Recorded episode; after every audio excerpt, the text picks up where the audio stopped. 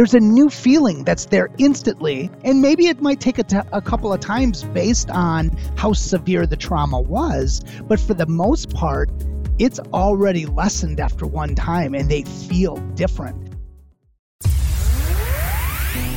This is Life Transformation Radio. Prepare to engage. Seatbelt activated. activated. Download initiated. Your quantum journey of transformation begins in three, two, two, two, two, two, one.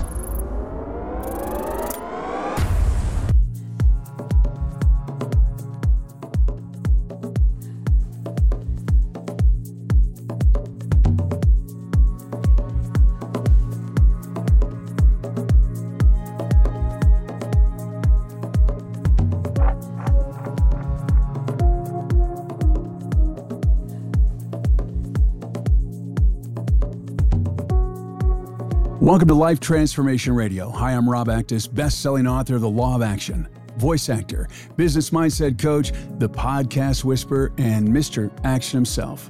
Here at Life Transformation Radio, we are committed to share more about real life, love, the power of positivity, romance, and of course, laughter. We care about helping others find their internal drive and purpose. We celebrate life's challenges and overcoming them. On the show, my guests are amazing people who are forces for good in the world around them and live a life of transformation. My guest today does just that. Today, in this episode, Charlie Ray and I delve into the transformative journey of addressing emotional issues by taking actionable steps rather than merely just having a conversation about that. Through personal experiences, insights, he's going to be sharing all about what has transformed in his life. So if you want to explore the profound impact of emphasizing what others' pain and discover effective methods to heal emotional wounds promptly, well, this is the show for you. Charlie Ray is a resilient individual whose life took an unexpected turn after a devastating tragedy. In 2010, he lost his 14 year old son, Christopher, to a misdiagnosed depression, leading to the unimaginable loss. Charlie dedicated over a decade of developing a powerful technique called neuroassociative disruption, which effectively reprograms the subconscious mind to break free from hindering patterns. I'm so excited to talk about this today. Charlie, welcome to Life Transformation Radio. Hey, thanks for having me, Rob. I really appreciate it. Thank you. Absolutely. Well, first of all, um, I know it's been a long time, but I will tell you, uh, my heart breaks for you. It absolutely yeah. breaks for you. It, um, you just can't imagine. Now, my daughter is alive, so I can almost, but we prepared for death 72, 72 times. Every hour they kept telling us she was going to die. And they're like, it's going to be really bad. We got to prepare. She's going to die.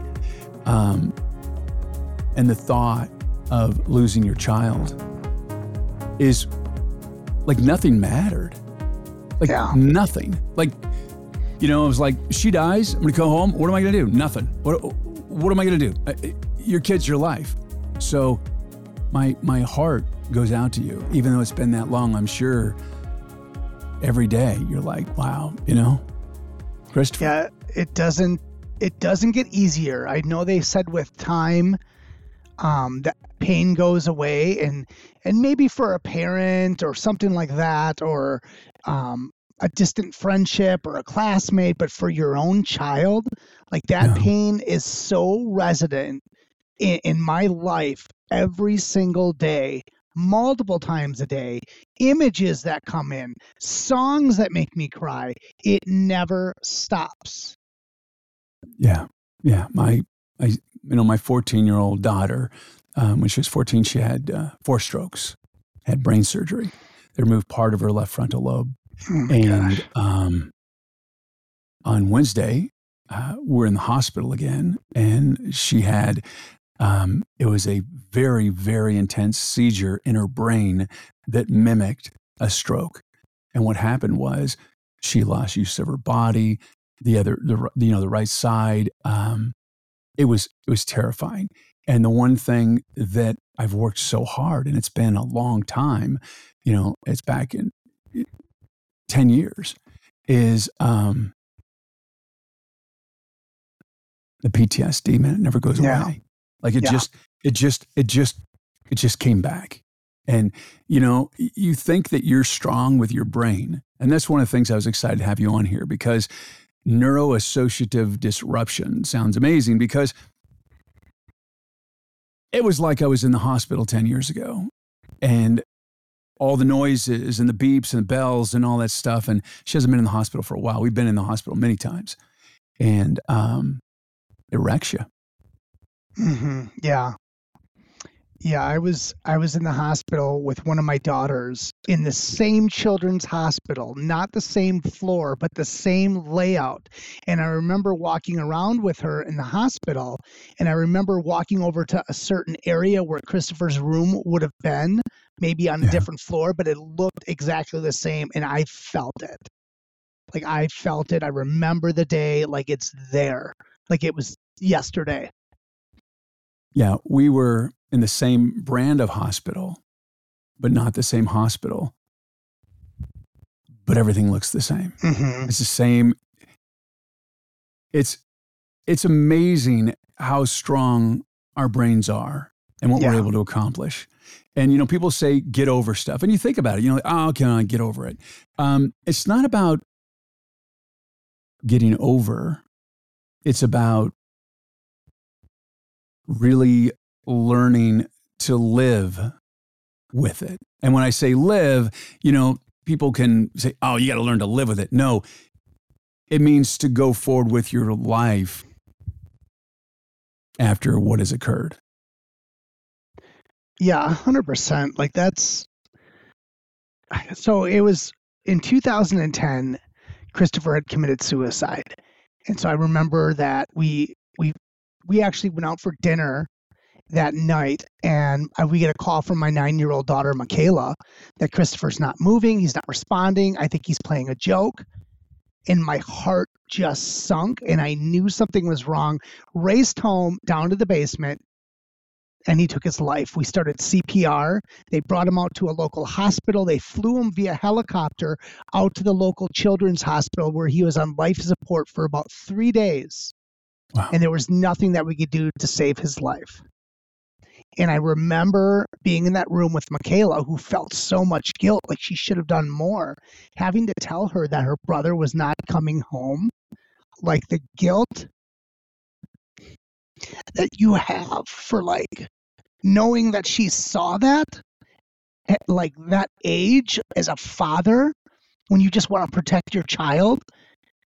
But like i look at her now she's so strong so resilient such an amazing person. So all of these traumas in our life can hold us to where we're at and not let us move forward or it can build such amazing resiliency and utilize that to leverage a better life for ourselves Yeah. Yesterday, I, I, I'm trying to like sort of change the subject a little bit because I'm Yeah. going to cry. I, Yeah. you know, it just, it's okay to not? You cry know, I i have a do it all the time yeah, I do too. Um, you know, 14 year old son, 14 year old daughter, that's a very pivotal Mhm. um, time. So, um, the podcast that I just released today um, with my good friend Travis Greenlee, he was diagnosed with cancer, and um, it was bad. They gave him like a very short amount of time to live, Mm. and um, he said, "No, I'm not going to die," and he has totally reinvented his life. Um, he lives a life by design. He lives in Steamboat Springs, Colorado. Skis 182 days a year. is on a mountain bike every day. Um, he's a business consultant. Um, but what he teaches people to do is how to live their life by design. But what he was talking about was, yeah, this happened. And out of it was a miracle. Now, I'm not saying that, you know, Christopher taking his life and not longer being here is a miracle. However, um, by looking in your eyes when you were talking, there actually was miracles Mhm. with with your daughter, um, with you, the impact that you make you know, what my daughter went through, the impact that I'm able to make now is incredible. And um, it's rough. And it never it never gets easier. But, you know, out of out of the ashes rises the phoenix. And out of this, you if you don't look at the miracles of what this has done, then I don't think you could survive. If you don't get out of the, you couldn't, you, Yeah. you have, you have to find, um, you know, I'm getting upset because, um, so many kids Yeah. take their lives. that's and that's that's a lot of what I do um dealing with those situations too and just just the kids being able to hear my story and know that they're not alone because that's the one thing that builds rapport is that I tell that story. I'm open, I'm authentic, I'm vulnerable. Everyone sees that and guess what? The wall comes down and people will share things with me that they've never shared with anyone before because they can feel the energy the true intent is to impact your life and make sure that you don't have to suffer. And we we're talking about that miracle. We're talking about christopher and the gift i always tell him at the end of my speeches when i'm done speaking I say the gift that Christopher gave me was the ability to feel that pain in myself so deep and that hurt. But guess what? I can feel that pain in you and it drives me to take it away. And that's my gift that he gave me. Yeah, that's that's a beautiful gift. You know, uh, what you talk about with a uh, misdiagnosed depression. I, I'm just going to assume that you know there's so many kids on on these drugs um, prescribed, and there are so many side effects, and one of them, very very uh, present side effects, is that people want to take their lives Mhm. and um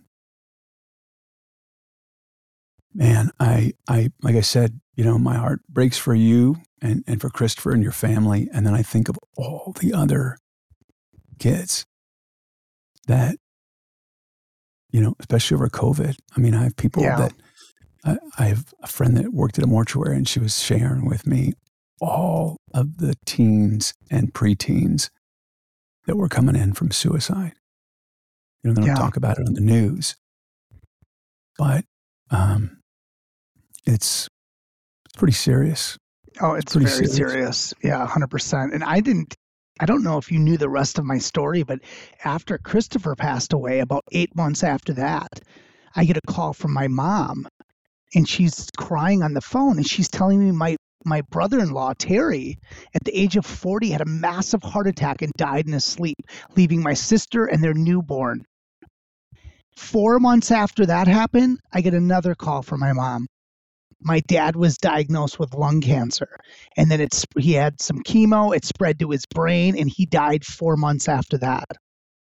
A month after my dad passed away, my mom was having all these bleeding issues, and I was begging her to go to the hospital, and she's like, "I don't want to go." So I have her call. The, I had the on-call nurse call my mom because she's old school and doesn't want to go to the doctor. Grew up Right. during the Great Depression, so the nurse convinces her to go. I remember sitting there. She doesn't go. They bring her, do all these tests. I, I just remember seeing the two doctors sitting outside the room. And I'm thinking to myself, oh shit, now what? And they come in and they're like, yeah, you have cancer. And I just broke down crying because throughout that whole time, I felt numb. Like I felt I was still numb from my son's death two years ago. It just, just Yeah. it didn't even feel real. And then my mom died a few months after that. And then I got divorced. And then I found myself wanting to end my life. And so I ended up in a um in a one of the medical facilities because I wanted to end my life. And That's that's my rock bottom. And I'm like, this is not going to take me. There's something more that's going to come from it. And that's when I started going. That's when I started Well, building.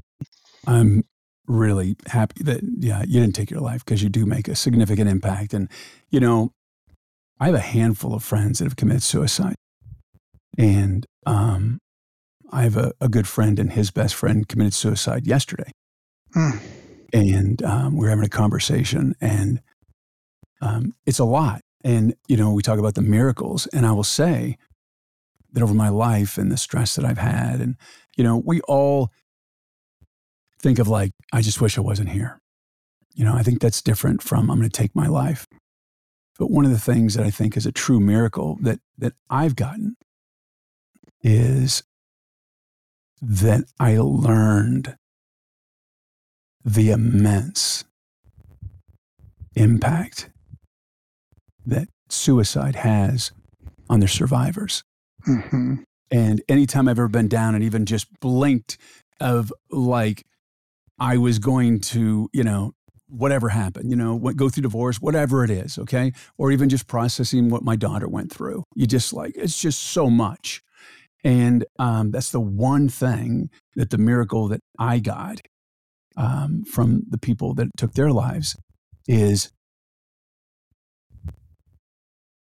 I, no matter how much pain I have, I would, I would not do that to them. Now, if you are suicidal based on medicine, your brain is not functioning correctly. Yeah. It's actually telling you to do that. So yeah. I'm in no way, you know, saying, oh, what I'm saying is that the people that have taken their life for different reasons, um, truly a miracle. And that's one of the things that I've been able to do in my passion and my commitment is to get people to really understand that at any moment your world can change just just like that. Yeah. And it could be really good or it could be really bad. Mm-hmm. A death of a child, a death of a parent, your death. So I always implore people to look at their life and live every day like they want to be alive because there's no guarantee. I'm on yeah. borrowed time. Yeah. You're probably on borrowed time because mm-hmm. of, of the, the choices that you made. And luckily, you know, you got, you got uh, some, some assistance. But there's so many people that that go through life and they're just like a, a sailboat without a rudder. They just kind of even flow. And you have to take a stand for your life and live your life like you want to be alive. Because truly, at any moment, it can go. Fortunately for me, my daughter didn't pass, but she was in a coma and we prepared for her death. And then, you know, unfortunately for you, um, Christopher took his life mm-hmm. and it, it happens. So every moment, I mean, I would imagine the one thing that you thought of when you realize he was gone. Well, what, what did you think? Like, what, what did you think when like he's gone? What, what did you think? I think at that point it was very. I, I mean, I remember when. So we, we they harvest harvest his organs, right? We did the or, right. organ donation, so we pretty much had to say goodbye to him because he was still he was brain dead. But I remember walking out of there, and I remember just like it just did not seem real for the longest time. It did not seem real, and like you talk about this pain it's a different pain. I almost want to say this pain is so deep inside you that it's not like a physical pain, right? The physical pain, you know it's going to stop. But this pain, it's so hard to describe that it's so deep inside you. And when that starts to come up, it's like, and and we have and we had you know three other kids or two other kids and then Grayson came along so three other kids at the time so you know I have to be there for my kids too. I was actually 355 pounds, and after I went into the the hospital, I was like, no, I had a gastric bypass.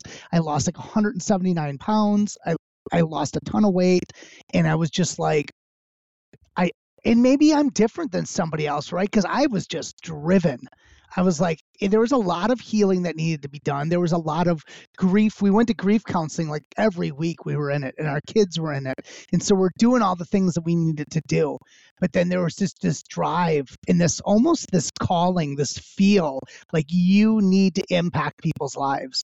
And I just went at learning everything I could possibly learn to just impact people's lives. And the one thing I always learned is just being true and authentic and not shutting your feelings down, but expressing your feelings and sharing them with somebody that you trust that's not going to yeah. judge you for how you're feeling or how you're thinking.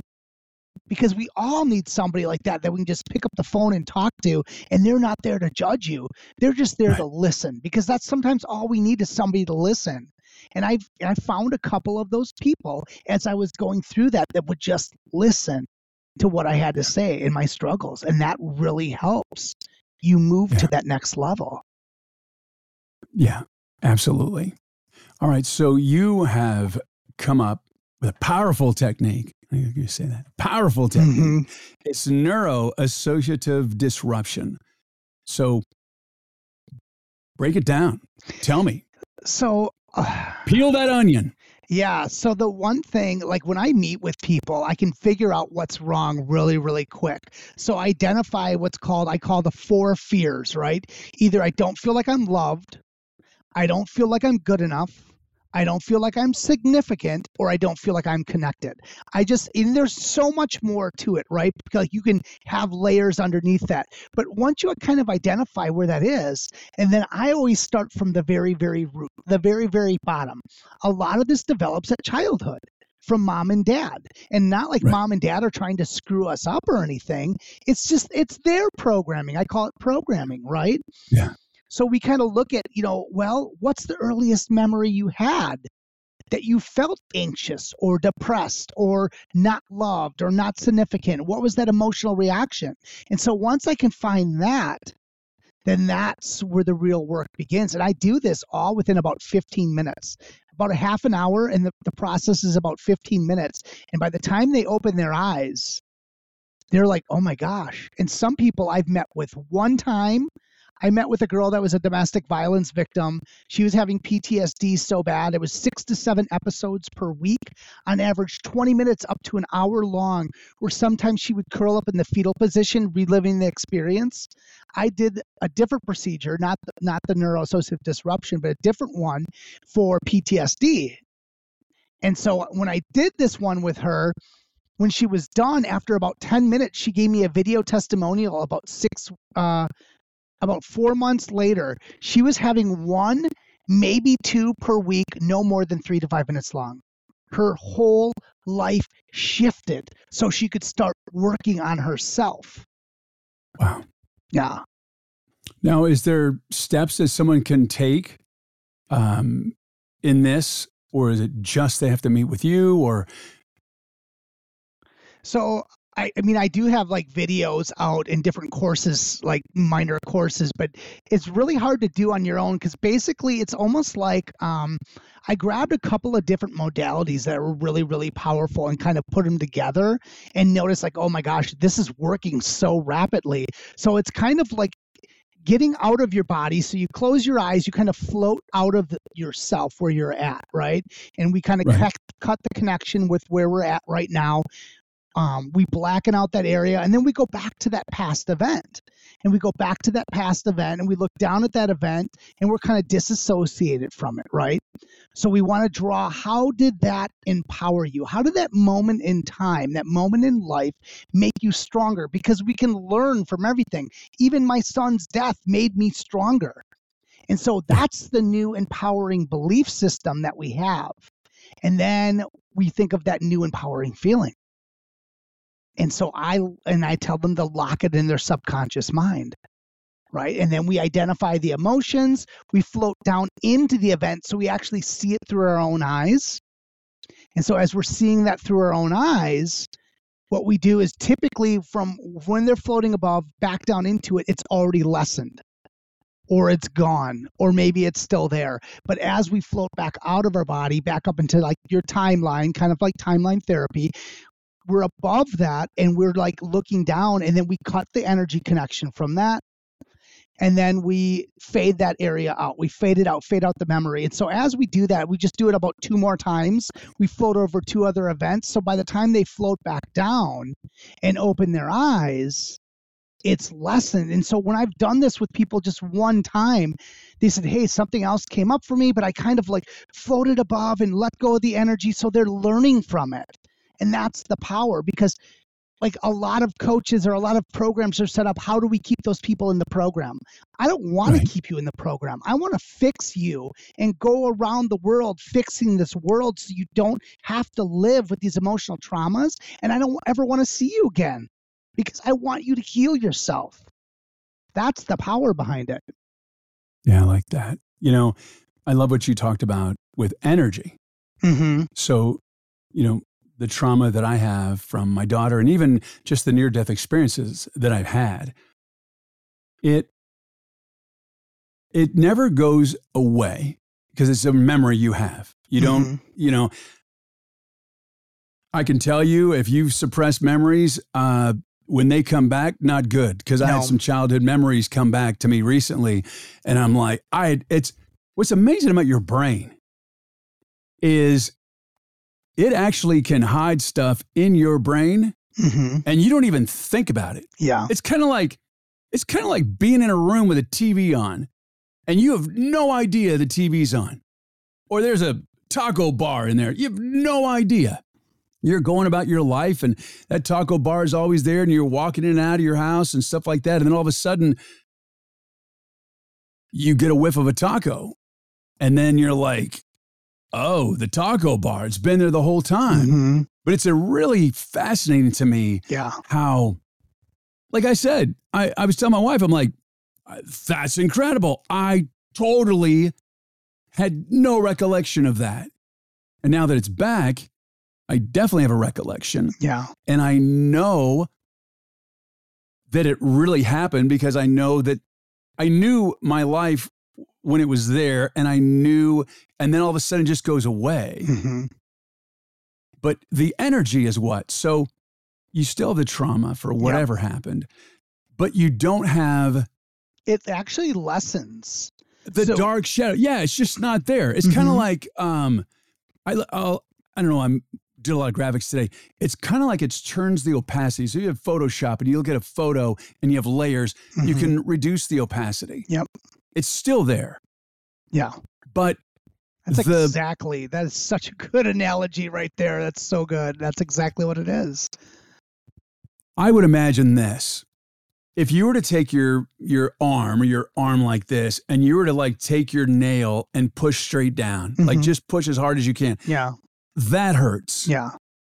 And then if you slowly, slowly, slowly remove that, and you have you can feel that sharp nail it still hurts but it's nowhere near what it was when you're pressing yeah. full and i think what happens is with trauma and god bless that woman and i don't want to call her a sexual assault victim i want to call her a sexual assault survivor i've had a lot of sexual assault survivors on this show mm-hmm. and um, that's survival and they're not victims and mm-hmm. they fight like yeah. so hard um, to get over that.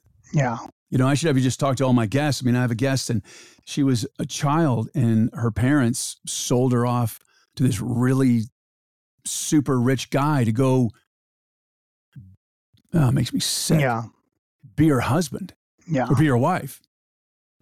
And, um, you know, I, I've had people that have been kidnapped off the street on this, that I've interviewed on this show that been taken into uh, sex trafficking and I've worked with all of those people that you've just described. I've worked with every single one of them. It's yeah, that's just amazing. Yeah, it's just going in there and taking that moment and lessening it so it doesn't and empowering it, right? So so when they go back to the that moment and they think about it, it's almost like they have a new feeling instead of feeling depressed right. or anxious. Yeah. There's a new feeling that's there instantly. And maybe it might take a, t- a couple of times based on how severe the trauma was. But for the most part, it's already lessened after one time and they feel different and it doesn't empower them. It doesn't make them who they are. And so they're actually starting to rebuild. Like I, after Christopher's death, had to rebuild what would be a new life for me. Right. Yeah. And, you know, um, it's been proven that mental trauma, when you do an MRI, you can see it. it's physical. hmm And people say, oh, it's just mental. It's physical. It impacts your brain. You can see it. And, um, you know, a lot of people discount that. And I, a lot of people discount, you know, going to grief therapy. I will tell you, and I just discovered this on another podcast I was listening to. Um, I go, it's called uh, Hashimoto's disease. Mm, yep.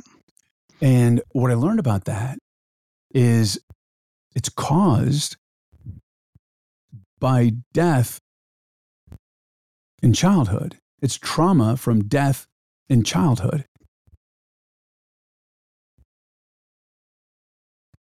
That's how powerful our brain is. It's it's what it is is it's the grief that was not um, dissipated and was not dealt with. Um, you know, there's there's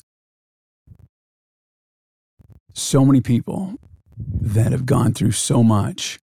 You know, just people that have gone through COVID. That was, I don't think people understand if they just stop for a moment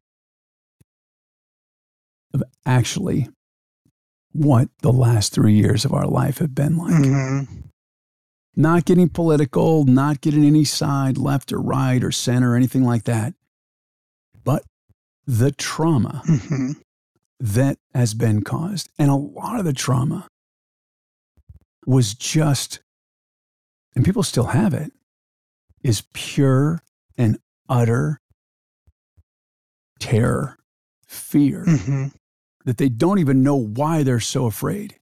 And they're just trying to get through life. And a lot of what they experienced might not even have been real, but it was real to them because their mind went on and said, What about this? What about this? What about this? The human condition. Well, you mentioned you mentioned um, the Hashimoto's disease, and I'm working Yeah. with a 10 year old boy right now that has dealt with that, and everything is fearful. And so, Yeah. because his mind works so quickly, I have 15 minute sessions every week with him. And so, I'm going to reprogram his mind on how he believes because we reprogram it through the technique that I do, or we can do it over and over again. And the analogy I make when you talk about like this emotional trauma, if you take a nail and nail it into the board a whole bunch of times, and imagine if, if that's just words, let's say, and these words that are said to you over and over again and nailed into that board. If you take that nail out, the hole's still there. That's how this emotional trauma works for us. Oh my God, why are you such a baby? They're only words. Like why? Because they're, they're those words like- I always tell this story, I call it the ungrateful little shit story because that's what my mom would call us. But it started when I was six years old. I remember this memory. We'd go down to the basement, we had to clean all this stuff up. And she gets so mad and frustrated, and she was crying because we did not do it the way she wanted us to.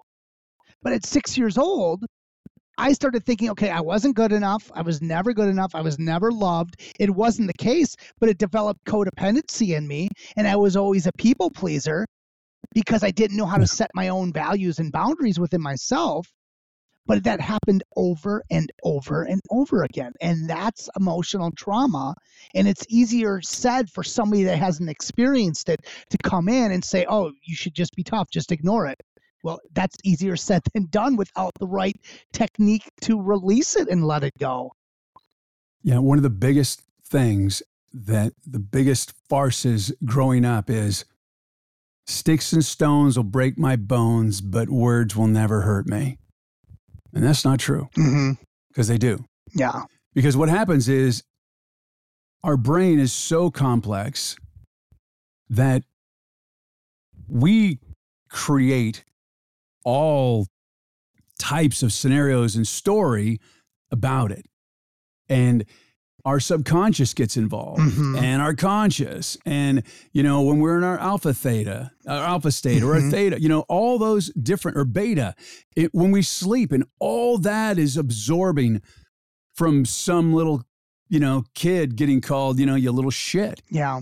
Clean it. You, you're not, you know, you don't appreciate this. Yeah. I do all this for you, you little shit. Mm-hmm. That, that has a significant impact. Yeah. And I, I hear people go, sticks and stones will break your no, bones, but names are.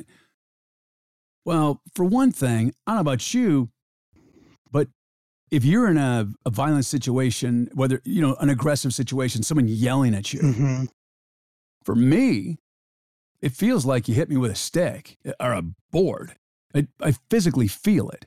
Someone yells at me, I physically feel it. hmm And, you know, I'm well trained in martial arts and, and I'm very much into uh, mindfulness and meditation. Yep. So, and I'm old. I'm an old guy. You know, I'm a, I'm a, I'm a grown ass man. And so I've, you know, I've got a history of being on this earth a long time in that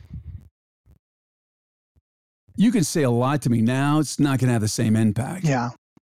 Probably won't have any because I really don't, I don't Yeah. give a crap what people think. I just don't. Like you, you, I know who I am Yeah. and I'm solid. But children and even younger people in their 20s, 30s, even 40s, um, they they don't have they're not a rhino yet. I'm a rhino. You know, in in regards to those words. Really am. It's funny. I, I never thought I'd be that, but you, you know, you I don't know about you, but you grow up and you see guys like, "Ah, I don't care, whatever you call me. You know, Yeah. you know, the neighbor that was like the paint, ah, don't stand on my grass. You're a, you know, you're mean. I don't care. You know, whatever. Um, you just don't care. Yeah. You You don't. know, or you know, the guys that wear the black socks with the sandals I saw the other day. I mean, he doesn't care what people think of him, like at all. no. Like, he just doesn't.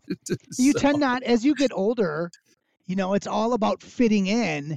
And as you get older, it's all about standing out in your own power. And like, you don't want to surround yourself with people that don't want to support you. So you don't go to those places anymore. Yeah. Or you go to those places and you hold your head up high Yeah. and you radiate energy that people just don't want to be around you. You mentioned Except energy. Yes. And you mentioned people. energy. And like, it's so interesting because I do the meditation. In fact, when I go to bed at night, I listen to the different frequencies, different times. Like, Pink, yeah. pink noise. I, Yeah. I'm, I'm hooked on pink noise now. That's so much beautiful lucid dreams from pink noise. Yeah, but the, Oh, the interesting thing about it though is that now I have shifted my mind specifically more because they always say, hey, we spend about 5% of our day in the conscious mind and about 95% in the subconscious. Well, if you can Right. rewrite the programs in the subconscious, hey, that's fine. That's great. Things aren't going to impact you anymore. It's going to empower you. When you get down, you get right back up very quickly. But now, when you can actually, and I did the other day, this happened to me where I brought my computer because the internet was down at my house. I brought it to the Starbucks. My my laptop was a little bit older, but it wasn't hooking up, and I was getting a little frustrated. But I could actually feel myself getting frustrated in the conscious, and so I was just like, okay, what's your solution, Charlie? What are you going to do? And then I and then I figured out a solution, right? So you're as you meditate that meditation is so key to be actually Yeah. able to live in the conscious state it is amazing to be able to tap into that energy from the conscious state It's, it's a lot less stressful. Mhm. Like, you know, people drive crazy. People can cut me off, whatever. They can do whatever they want. I'm like, you know what? Bless you. Love and light to you, my friend. I, I don't want to get engaged in them. No. Not my circus, not my monkeys. Just not. I don't I don't need to prove anything to anybody. yeah Just don't. I I want to live every day like I want to be alive and I want to surround myself with the people that are my tribe, my family, the people that if something happened to me or them, that would be such a loss. I was just like, man, I just want to spend five more minutes with them or share a meal or, you know, watch a movie or yeah listen to music. That's the one thing. It's definitely interesting when you talk about like conscious and subconscious because when I was four years old, I remember I was running over to bring some shoes with the neighbor girl to my sister who was doing a play, and I, I was coming back. I'd run across the street and she'd tell me to come back, and it was a busier street. Well, the third time I did it, I was running across the street. There was a drunk driver sitting on the side of the road, and he ran over me. And I remember I died in my mom's arms. She was holding me. I was floating up. I saw her holding me crying and I saw I could see every one of my neighbors' faces. and then I saw like a white light and then boom, loaded into the ambulance. But when I came back home, see, I was a kid where I'd get in your lap and I'd st- sit down and read a book. But when I got back home, I'd be kicking and screaming and having temper tantrums. And so what happened? I was diagnosed with ADHD and then later yeah. bipolar. But they didn't know anything back in 78 much about traumatic brain injuries, which is obvious what I had. But so it's so it's so easy to get looped into a diagnosis and then and then you live your whole life because when I ask people, "Hey, what's wrong with you?" they always, "Oh, I'm depressed. I have this. I have this." And then I said, "Well, where did you hear that?" "Well, my doctor told me that." I'm like, "Well, what do you think that's wrong with you?" And there are a lot of them like, "Well, I don't know." so it's like, you see, I mean, you're being yeah. told what to think. Not that saying being on medication is wrong by any means, but like you're being told what you are rather than knowing who or what you are. Yeah. Yeah. It's um it's fascinating to me of and as I get older of the experiences that you have in your life and how you absorb those experiences. Yes. And I say absorb is really it because it does. It absorbs in you trauma. It absorbs in you. You can feel it in all of your soul. You know, I I was in an armed robbery and uh, had a 357 Magnum put to my my face, mm. and um, it was really scary. It was really, really scary. And the one thing that I was thinking was, I'm going to miss everybody. Hmm. And then the one thing that I discovered about me, and I, I mentioned this yesterday in the podcast because it's kind of coming up lately, um, is I have a very interesting mind, and I've always seen the forest through the trees. Like if you put an acorn in my head, my hand, I'm going to see the forest. I'm like, I see a mm-hmm. forest. I love it. I see very far. I'm a visionary. I. I see very far in the future, and um, it was amazing. This guy standing here. They, he walked in. He walked in. They they shot their guns. So it was a fired gun. So he wasn't messing around. Mm-hmm. And um, I was getting a pair of pants or a shirt for a date, mm-hmm. and uh, I heard the noise and I turned around and there was a right in my, right in my face. And you think there's option one, you're going to live, option two, you're going to die. And those are the options. My mind went and raced. My mind was maybe there's a sniper. Maybe he's got a laser scope. Maybe he's going to shoot this guy. Maybe, maybe someone's armed. Maybe someone has a gun. Maybe he's going to have a heart attack because he's so amped up, because he was so hyped up. You know, maybe, maybe, maybe, maybe, you know, what's going to happen? Um, instead of that, you know, when people look at trauma and something happens, I'm traumatized. Mm-hmm. That's my life. No, there's 150 other scenarios that can reshape your life and how you can reshape your life. And it's important to realize that, you know, just because something has happened now. And my mom says this all the time. Mom's 94, brilliant woman. When you're going through hell, just keep going. Mm-hmm. Like if you're going through hell, just keep going. Yes.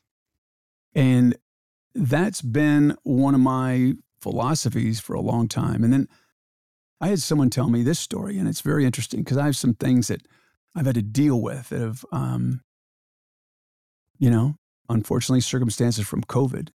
And uh, we lost a couple businesses over COVID, and there's remnants of that. And so, uncomfortable discussions or things that have to happen. And um, I think it was, I don't know who, maybe I guess, I don't know who told me this, but someone told me this, is that, and this is Yellowstone, when when there's a storm coming, mm-hmm. all the other animals, all the animals run yep. away from the storm. They just go. And that storm just follows you and follows you and follows you.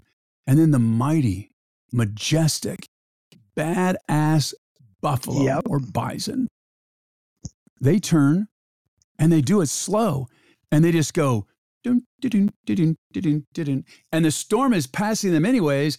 And then all of a sudden, they're in sunshine and they go graze and get some grass, Mhm. as opposed to the other animals that are not dealing with the circumstance and running from the circumstance. I love that story. 100%. And my favorite, I, I it it it calls me to the carpet a lot. I'm like, dude, are you running from the rain? yeah. Or are you are you a buffalo? Mm-hmm. And then you got to be a buffalo. Yeah. So I got one question for you. Yeah. It's the one word question. Imagine there's a neon sign right behind you on that white wall. And that one word, that neon sign that lights up oh so bright, defines Charlie Ray. What is that one word? Believing. I like it. I can see it. Yeah. Believing. It's just belief. Because when you believe in yourself and believe that you are loved, believe that you are good enough, the belief starts with you. And so if you believe in yourself, that's the first step to healing yourself because we got to fix ourselves first. So belief in fixing ourselves before like you know the analogy of when the the things drop from the airplane you put it on yourself first we have to fix Right. ourselves first before we get into a relationship before we do this do we anything that we do fix yourself because you'll be much can't happier. take care of others can't take care of others unless you take care of Yeah. yourself. And it's hard because as humans we don't want to take care of ourselves no. Most people don't. They just don't. They don't feel worthy. Yeah. Charlie thank you so much. First off just thank you for being uh, just so bold in this conversation it's going to help a lot of people so i'm Love really it. glad yeah that you absolutely reached out and glad to have you on the show and just thanks for being here Yeah, i really absolutely. appreciate it yeah we should set up a call and and uh, let me do that ptsd thing for you and see how you uh how that affects definitely open to I'm, it I'm all in. Yeah. I'm all in. And ladies and gentlemen, thank you so much for your support and taking the time out of your busy and precious day to listen to Life Transformation Radio. I so appreciate it. Thank you for allowing me, along with my very special guest, Charlie Ray, to touch your heart, move your soul, and inspire you to live a life of transformation. I'm Rob Actis. Until next time. This is Life Transformation Radio. Download complete.